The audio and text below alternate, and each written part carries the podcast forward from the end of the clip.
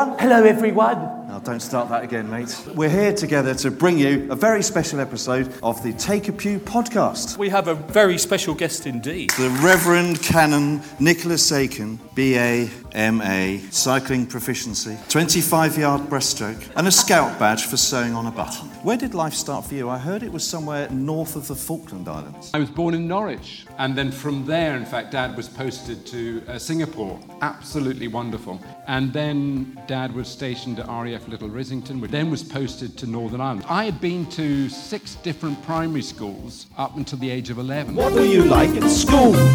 I was captain of the six fifteen rugby team. Wow. At school, did you have a beard? No. Of all your childhood memories, what's your fondest? What's your fondest? Oh. I think it had to be living in Singapore. I was thinking about teaching, I was thinking about social work, I was thinking about going into the Navy. The words, why not the church, landed on me like a ton of bricks. A little game called My Favourite Things. Yes, a very simple game, Nick. We give you categories such as, I don't know, your parishioners, and you have to tell us your favourites. Oh. What's your favourite egg?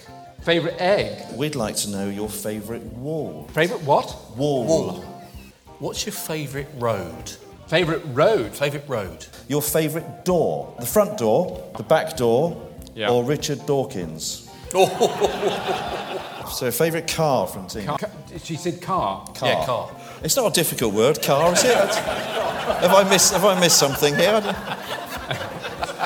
I got a phone call one day from this guy who was the rector of Ashton.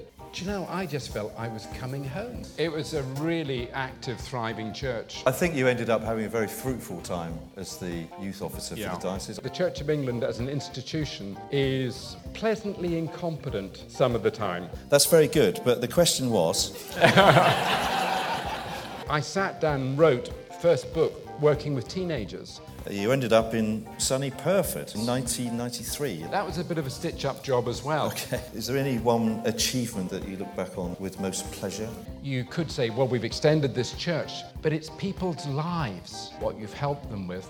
That's what matters. We know that you actually only work on Sunday mornings. Yeah. You quite like a game of golf. I mean, for all of us, it's good to have a sport, mm. isn't it? What else do you yeah. enjoy?